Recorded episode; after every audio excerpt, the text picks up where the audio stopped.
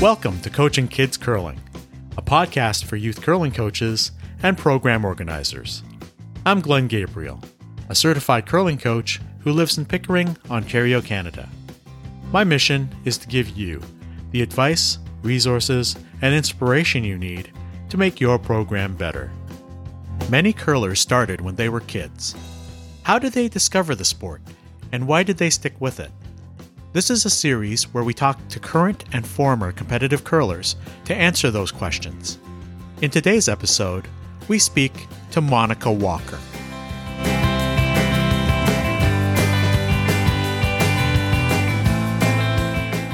Monica Walker is a three time U.S. national champion who is currently the third on Team Jamie Sinclair. This fall, Monica will be competing in two important competitions. She'll be playing in the U.S. Olympic team trials in November with Team Sinclair, and the mixed doubles trials in October with her partner, Alex Leichter.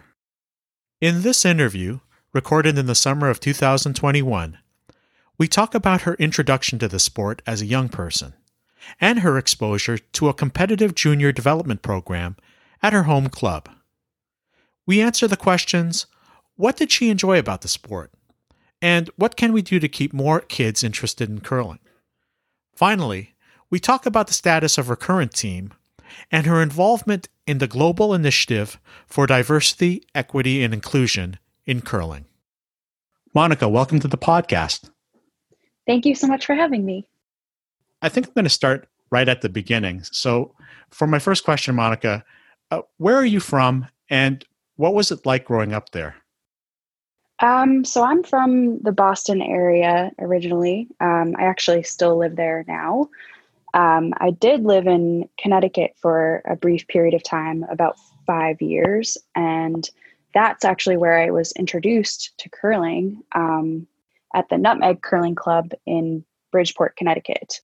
I'm definitely uh, what you would call a rink rat, um, and not talking about the broom. Actually, at the rink as a kid, um, watching my parents play curling. Um, so that's kind of where I was first exposed to the sport. And then my family later moved back from Connecticut uh, to the Boston area. And that's when I started curling. I was about 10 uh, at the Broomstones Curling Club, which is just outside Boston. Your parents curled? Uh, yeah. How did they get into the sport? Yeah. So my parents are um, from Scotland originally. Um, and they you know, curling is a Scottish sport, and they were exposed to the sport um, in the co- when they were in college. And my dad actually um, competed a bit uh, at the competitive level. He always talks about how he played against um, Eve Muirhead's grandfather and father. Um, so he started a little bit later in life, but uh, both my parents curled in Scotland, and then they moved over to the states um, for my dad's job and uh, so my sister my i have two younger sisters um, and we were all born here in the us um, so my parents uh, obviously thought that curling would be a great thing to continue once in the us um, good chance to kind of meet some people and do something something fun. Um, so they started curling for fun and we kind of grew up in and around curling clubs as a result. Right. And and of course you've mentioned broomstones could you tell me a bit more about Broomstones? Uh, what are your early memories of it? And for those who might not be aware, like where is it, and and what's it? How many sheets? Can you can you give a yeah. bit of a description? Yeah, um, Broomstones is a four sheet curling club. It's located in Wayland, Massachusetts, which uh, is just outside Boston.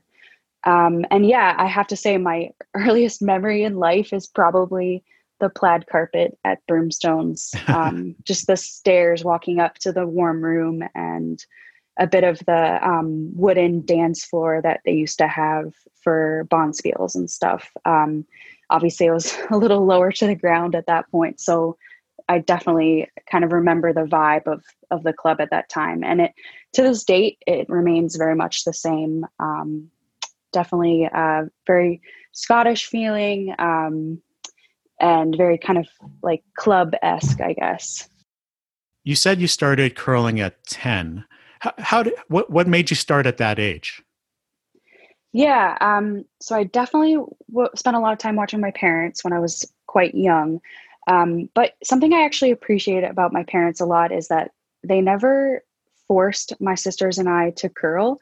Um, they kind of waited for us to approach them about it. So after spending so many weekends at curling clubs, kind of watching them, eventually my young self um, was like, hey, this looks like fun. Um, I might actually want to try this myself.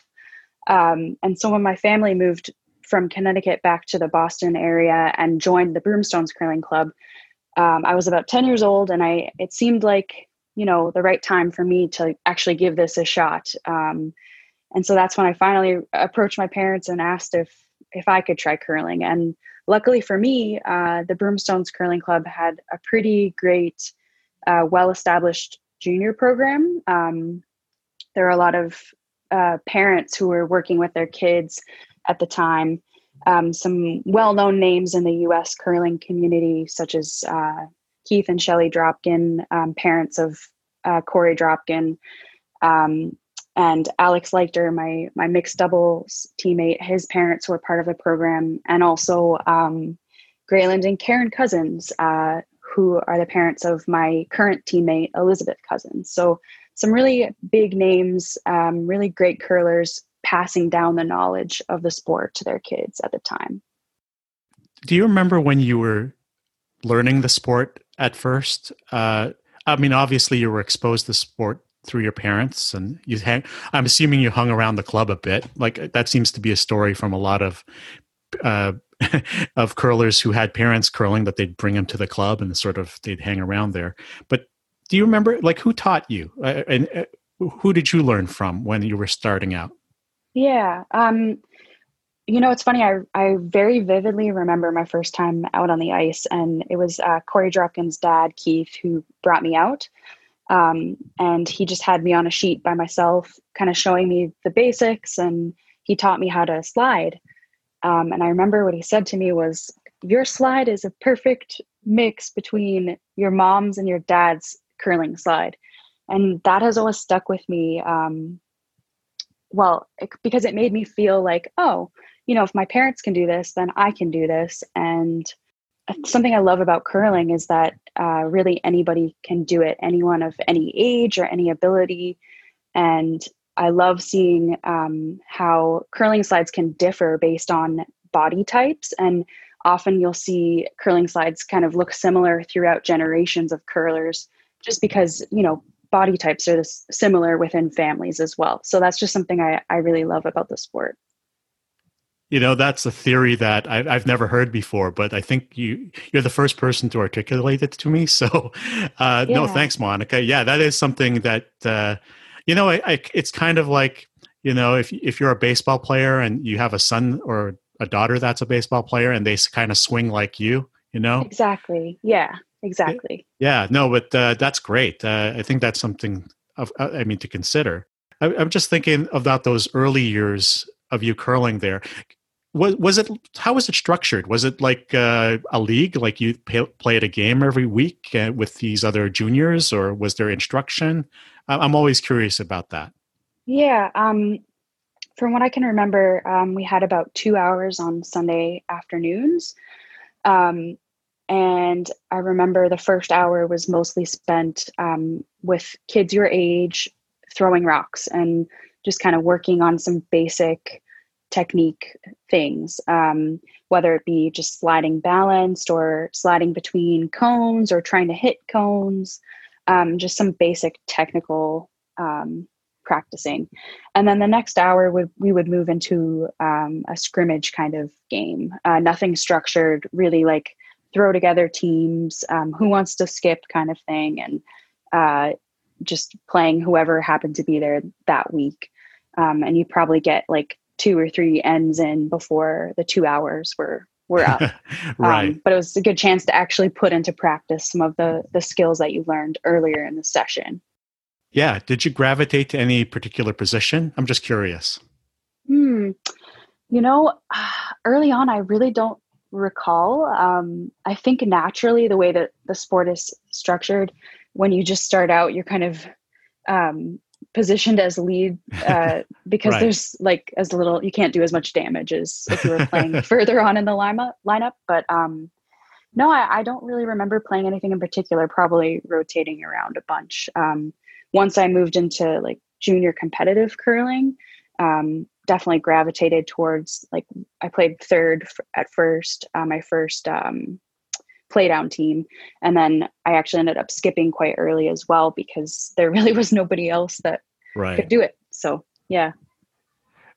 I'd like to touch upon the junior part, uh, the competitive part, but I, I wanted to ask you, just just keeping with your early years there, were there other sports you were doing as a kid? Like, what did you play any other sports or any activities maybe that you did outside yeah. of uh, school? Yeah, I was a very um, athletic kid. I consider myself still very athletic today. Um, sports played a big part of my life. Um, I like like curling. I actually expressed interest to my mom in, in playing soccer at a young age. She never kind of pushed that on me, but I I wanted to play soccer, and I started playing soccer around the same time. And I played soccer all the way through high school, and I actually still play today, um, just on you know fun leagues and stuff. Um, and I you know I also played basketball for a couple years. I started that quite late. I was never very good at that. I'm pretty short. Um, and then uh, I ran track um, a couple springs as well. I ran uh, the 100, the 200, and the 400 was my big race. Um, oh wow! So yeah, yeah, not a, not very fun. yeah. Uh, um, I also played softball too, so a lot of like a good mix of like individual sports and also like team based sports. Yeah, I mean, obviously, you decided to to choose curling, and you went the junior competitive route. What made you decide to make that decision? What made you decide to take it?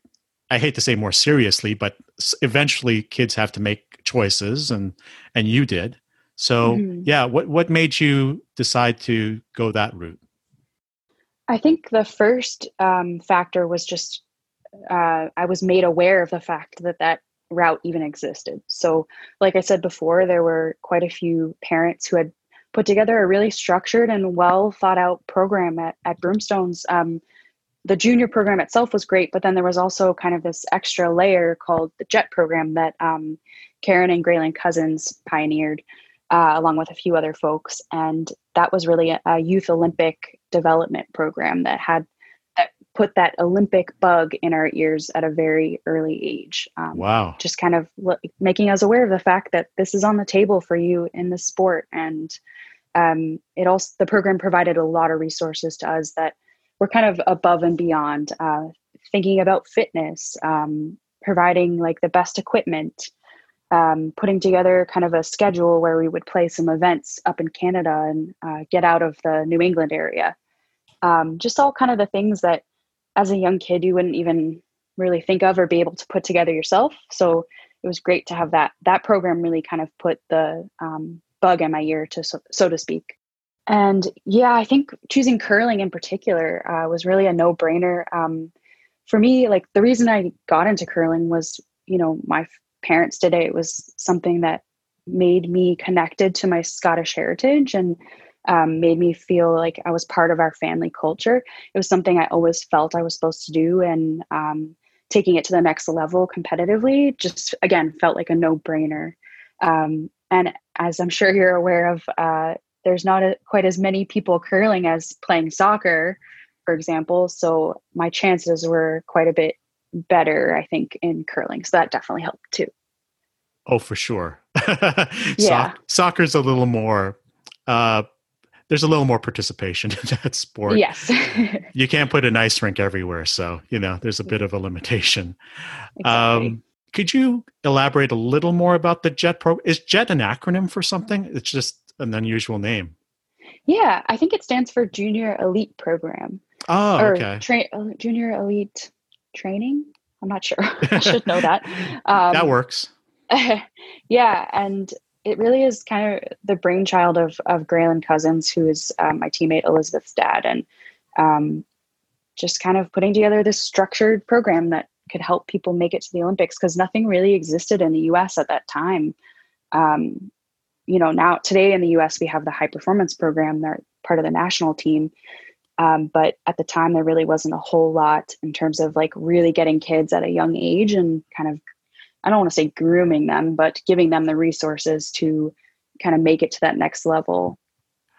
um, oh. yeah, and we, I'm trying to remember like all the things we did. I I remember um, talking with uh, another guy at the curling club about fitness and like running three miles and what kind of time I might might get. And at this point, I was in my early teens, so like 14 probably. So I was a bit older. Um, but just you know, kind of the whole package. We worked with uh, Shelly Dropkin. She did a bit of sports psychology with us. We did some personality testing. Oh wow! Myers Myers Briggs, um, and kind of talked about how that might impact team dynamics with the team that I was on. So it was really quite advanced looking back on it. Um, compare, you know, for the time and like very similar to a lot of the things that I'm currently working on with my uh, national team. Uh, out of curiosity, what's your Myers Briggs type? oh, uh, INTJ. Oh, so... well, then you're a fellow INTJ then. oh, you are too. Okay. Yeah, I did those tests when I was in a youth leadership program back in the mid 90s.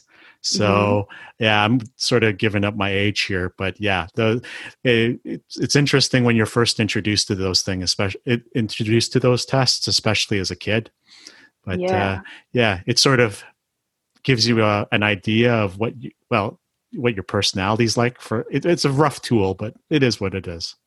Well, yeah, and it's funny because I've taken that test many times since that first test, and it's always the same. It never changes. so must yeah. be right, I guess.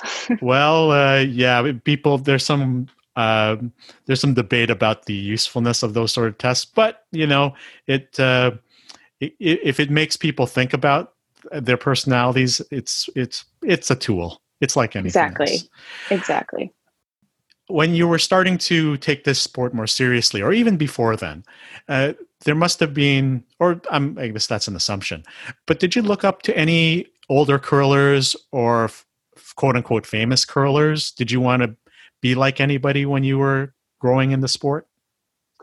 Um, yeah, I think a lot of the coaches that I had, and I've mentioned them uh, a bit on this call already, um, the cousins, uh, were people like Karen Cousins in particular was my junior team coach, and um, I really admired like her way of interacting with people and um, what she did for our team in terms of team dynamics and managing relationships. I just have learned so much about life from her, um, and so I just really appreciate her, and I always kind of wanted to be like the type of person that she is. Um, she was a huge role model for me. Um, in terms of um, maybe competitive curlers, honestly, I wasn't exposed to a whole lot of um, people playing at the top level because at the time when I was starting, there wasn't a whole lot of curling on TV, just kind of getting started. Right. Um, my first real exposure to the top level of curling was um, in the Olympics. You know, the US doesn't have a whole lot of curling on TV, and the Olympics was really the start of that. So I remember um, in 2006 watching uh, it was Cassie and Jamie Johnson and Jessica Schultz, who's now in charge of our um, women's program in the U.S. Uh, watching this team play in Torino at the 2006 Olympics, um, and they were not that much older than me. Like this was when I was in college, and the games were at 3 a.m. but I, uh, because of the time difference, but I remember getting up and watching all of them and being so excited and especially because they really weren't that much older than me and just realizing that like hey if they can do this like this is something that i can do too. Um, so i was super into watching that team and watching the olympics in general. Now you mentioned that you didn't like curling wasn't really on television too much in the us at least at that point. Uh, so maybe there wasn't an exposure to like quote unquote famous curlers. Were there any just generally famous athletes that you looked up to Hmm, yeah. Um, Chris, so I was really into soccer as a kid as well. And um, Kristine Lilly is a female soccer player, played on the um, women's U.S. women's soccer team. Um, and she was actually from my hometown in Connecticut uh, when I was living in Connecticut. And so when she went to the Olympics, I don't remember which Olympics it was, but they won the gold it might have been the, yeah it was the olympics because she i remember she did a kind of a meet and greet at our in our town and she had her gold medal with her. And so we waited in line to meet her and i got to like touch and hold her gold medal. And nice. i thought that was so cool and like got her autograph and yeah definitely um, that was kind of the start of my love for like watching following along the us with the us um, women's national soccer team What was most fun about curling when you were a kid? What do you remember that was the most fun part of it? It's a good question. I have to be honest with you. I when I first started, I kind of hated curling. Um, and so I was 10 years old when I started, and that's a tough age for kids, especially women. Um, you when you're playing a sport with that's so integrated with gender, so like boys and girls play together, um, and it's very individual too. So like when you're throwing a rock, all eyes are on you, and the curling slide is a very kind of awkward position when you're a teenager. Um, like your butt's in the air kind of and i just remember being really self-conscious um, at the time and just very self-conscious about all eyes kind of being on me so i did not love it at first um, but what i did love and what kept me coming back every week was um, after the two hours of, of training was up we'd go inside into the warm room and all sit around um, one of the tables and have a bunch of snacks and we'd all kind of joke around and talk and spend time together. And it's actually quite similar to what like the setup is after league games today. Like as an adult, everyone kind of sits around and has a drink. Um, obviously, we weren't having a drink, but just the same concept of you know sitting around and spending time with the people that you curled with. And I loved that. Um, it was great to interact with kids that were either older or younger than me um, from different towns like great exposure to just a more diverse group of kids that were all into kind of this into the same thing that I was curling. So I really loved that part of the sport. Monica, how many kids were in the program in any given year at Broomstones? Yeah, I want to say there were um, between 20 and 50 players, but I, am honestly not sure on the numbers. But I do remember um, every sheet being filled, and we had four sheets. So there were quite a few um, at the height of the program. Yeah, it was just a follow up to, uh, you know, you're you're talking about sitting around a table with people you might not have known. Do you, just off the top of your head, do you remember some of those kids, some of those stories? Maybe some of them who Definitely. are still here around curling. Yes, um, I'm actually quite pretty good friends with um, quite a few people from from that time in my life. Um, and and what's great is that you know if I've lost touch with some of them, oftentimes with like the use of social media they can come back into my life later or we can kind of reconnect um, yeah i had a really good friend gavin uh, who um, taught me so much about like writing good papers at, at, school because he was so good at writing. And i actually remember visiting him when he went to college out in worcester. And um, now today he lives in a suburb of boston with his wife and his kid. And i just recently saw him again and had been years since I, i'd seen him. So um, yeah you just make like the kind of relationships that last for a lifetime. Um, a bunch of the kids that i played with are still curling at broomstones in adult leagues now so it's pretty cool wow no that's that's amazing i i know sometimes as coaches we focus on the competitive side, but it's just as important to develop kids who join, become regular club members and curl recreationally and socially. So I, I'm happy to hear that. I think uh, we've uh, touched upon a lot of your uh, experience as a young person in the sport, and, and thank you for uh, sharing that with me. I'm, I'm about to ask you a really big question, at least uh, I think it's a big question, but uh, it sort of summarizes everything we've talked about so far. So, uh, are you ready? I'm ready. okay. So, how do we get kids to fall in love with the sport of curling and get them to stay with it for the long term? Yeah, that is a big question. I warned you, so there you go. the answer is community. Um, and what I mean by that is, I think it's about creating a space where kids feel like they can authentically show up and be themselves and learn and grow and make mistakes and be, become better people. Um, they have to be able to get more out of curling than just learning about how to curl and be a curler. Um, they have to learn life lessons, make good relationships, um, learn what they're not good at, and become better people as a result.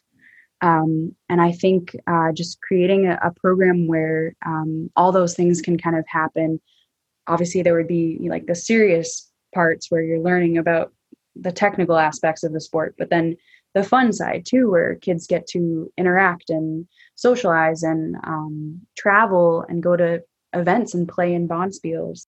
And then there has to be like, like you said, a pipeline where um, kids can move up and and grow and improve um, somewhere to go. And I think that visionary piece of like having the Olympics as an eventual possibility, the hope of it, um, is kind of like the shining beacon that we would all kind of be moving towards. Um, so creating that community or that culture that allows for for all these things, I think, um, is what will kind of bring people in and and keep people around, even you know once they're through the junior program. I think something that a lot of clubs need to work on, you know, obviously we're all working on making our junior programs better. That's a work in progress. But actually, a really key part is that link between the junior program and the adult leagues. Um, college curling is a great kind of linking piece to that uh, pipeline that allows people to have a place to go after they're done with the junior age curling and be somewhere where they're with their peers but not quite into the adult leagues yet but then they have a place to fall into the adult leagues afterwards. So I think just having that continuous um, pipeline where we don't lose curlers, um, we keep people around and we keep them for life. Um, I think that part, that's what's great about curling. Like anyone can curl at any age, and we want to take advantage of that, I think. Right. Yeah, it's it's absolutely a lifelong sport. So, Monica, yeah, thank you for answering the big question, as I think I'm calling it, at least on my sheet here. Uh, uh, but uh, I will follow up with one thing, and, and I know this is bringing you back a little bit. But do you remember the first time you traveled for a Bonspiel? Hmm. I don't know if I remember the exact first time, but I have a lot of memories of um, going to spiels in different places. Um, I remember going up to Nashua, New Hampshire, not that far away, but also upstate New York has a lot of curling clubs like Utica, um, Schenectady, all those kind of places. And um, I just remember I learned so much at those events. Um, we used to have a, a system where you would be housed by another kind of family and and their their local um, junior curler um, that system doesn't exist anymore. But um, just the the act of going to different places to curl and being exposed to different curling clubs and different curlers that was really valuable. Um, I had a lot of a lot of great memories from those events. Was there one particular place you remember uh, for any reason, whether it was a surprise to you or it was really friendly or or or not? I yeah, I mean, I loved anywhere. I, there was nowhere I didn't like uh, traveling to. Um, I re- I remember the Cape Cod Curling Club had a camp in the summer, and uh, we used to stay at kind of a um, army type barracks um, housing situation. And so there was like dorms and a cafeteria with food, and and we'd be bussed back and forth between the curling club and this um, housing. And oh, those four days were just so fun. Like even though it was the summer and I could be at the you know minutes away from the beach, right? I was out curling, um, and I just remember loving that camp. It was so fun. I, I wanted to give you the opportunity to talk about uh, what you're doing right now. Uh, you're currently in Minnesota training with your team. Could could you tell us a little about the, how that came to be and what you're doing right now? Sure. Um, yeah, I guess looking back, I've been competing at the women's level for over 10 years at this point. Um, definitely have restructured a lot of things in my life to make it po- make this possible, including um, a couple moves out to Minnesota at this point. Um, like I said, I'm from the Boston area, and I've lived in Minnesota for I lived in Minnesota for about three years previously, and then I actually stepped away from the sport for about a year and then um, came back right kind of as COVID was developing in 2020. Uh, perfect timing to not have a curling season, but um, I'm very glad to be back part of the the national team and be on the team that I'm I'm currently on. Um, and yes, because of COVID um, and the lack of competitions that happened last season, my team we're kind of all over the place in the U.S. Uh, my teammates are from Fairbanks, Alaska, Nashua, Nashua New Hampshire, and then um, Jamie Sinclair actually lives in Ottawa right now. Um, so we're from all over the place, and we felt that in order to kind of give our team the best shot it, it could have at uh, making the Olympics, we had to kind of relocate. And Minnesota um, in the summer is really the only place in the U.S. that has ice. And so this was the obvious choice. This is where the National Training Center is located and also where the training house is, which is our gym facility. So, yeah, we're out here this summer through the Olympic trials. Um, we're living together in a house just south of Minneapolis. And we get up at 5 a.m. and we go to the gym every morning. And then in the afternoons, we throw rocks. And pretty soon our season will be starting. Hopefully, we'll be traveling on weekends again and hopefully getting up to Canada and competing in some events. So it's great. I, I love this lifestyle. It's very busy. I also have a, a full time job, but um, I just love the process of being a better curler. And it's definitely a daily process. And um, I feel thankful to have the opportunity to be able to do that. Uh, when are the Olympic trials? The Olympic trials uh, for mixed doubles should be in October, and women's are in November. Okay. Well, Monica, good luck. Thank you. uh, the other thing I wanted to ask you about is your involvement in the uh, global initiative for DEI in curling, and DEI stands for Diversity, Equity, and Inclusion. Could you tell us about that organization, how you got involved, and, and what is the goal and mission of that uh, organization?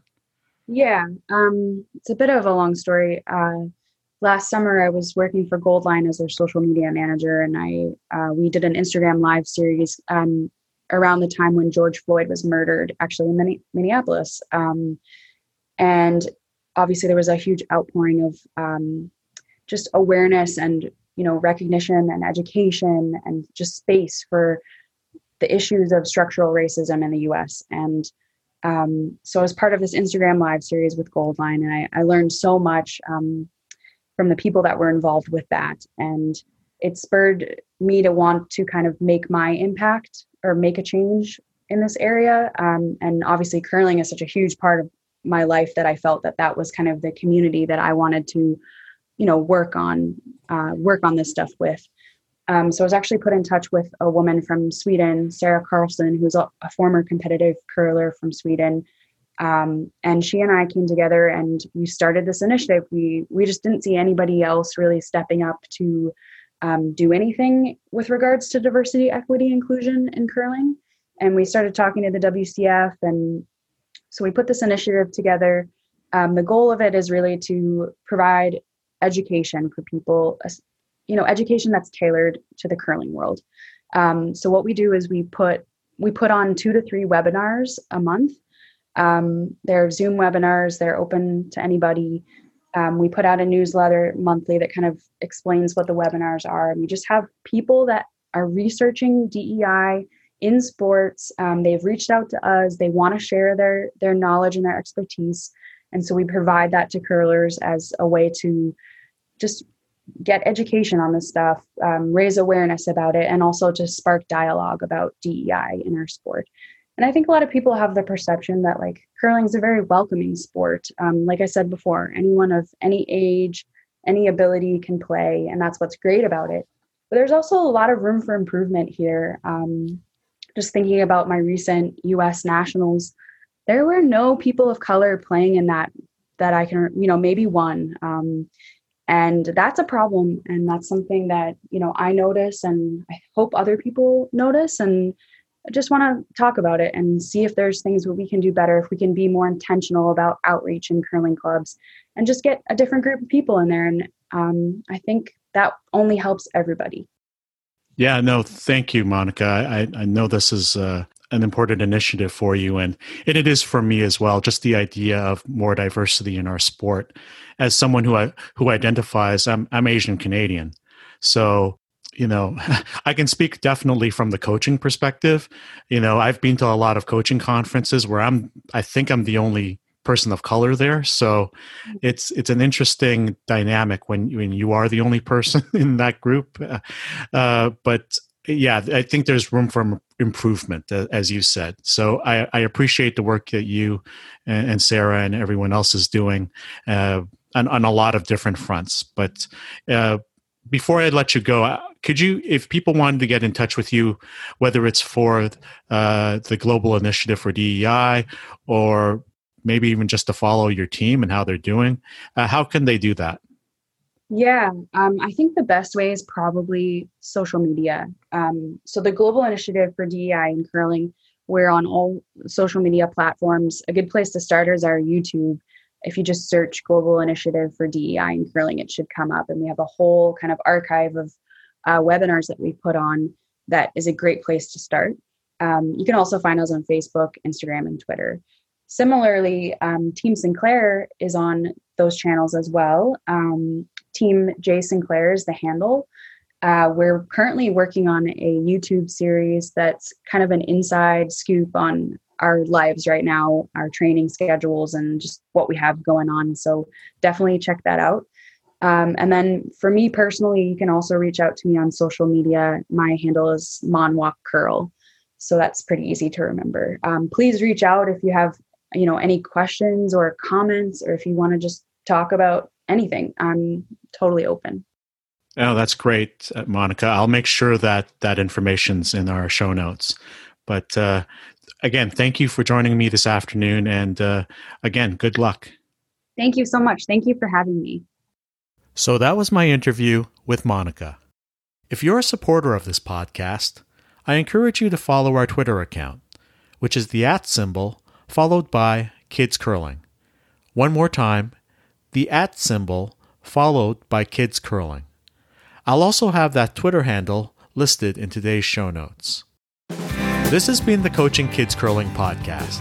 To reach me, Coach Glenn, please email coachingkidscurling at gmail.com. To follow the podcast for free, visit our website, coachingkidscurling.com. You can also find show notes and links to the resources mentioned in this episode and in previous episodes. The intro and outro music is Golden Sunrise by Josh Woodward. Thanks for listening. Good luck and good curling.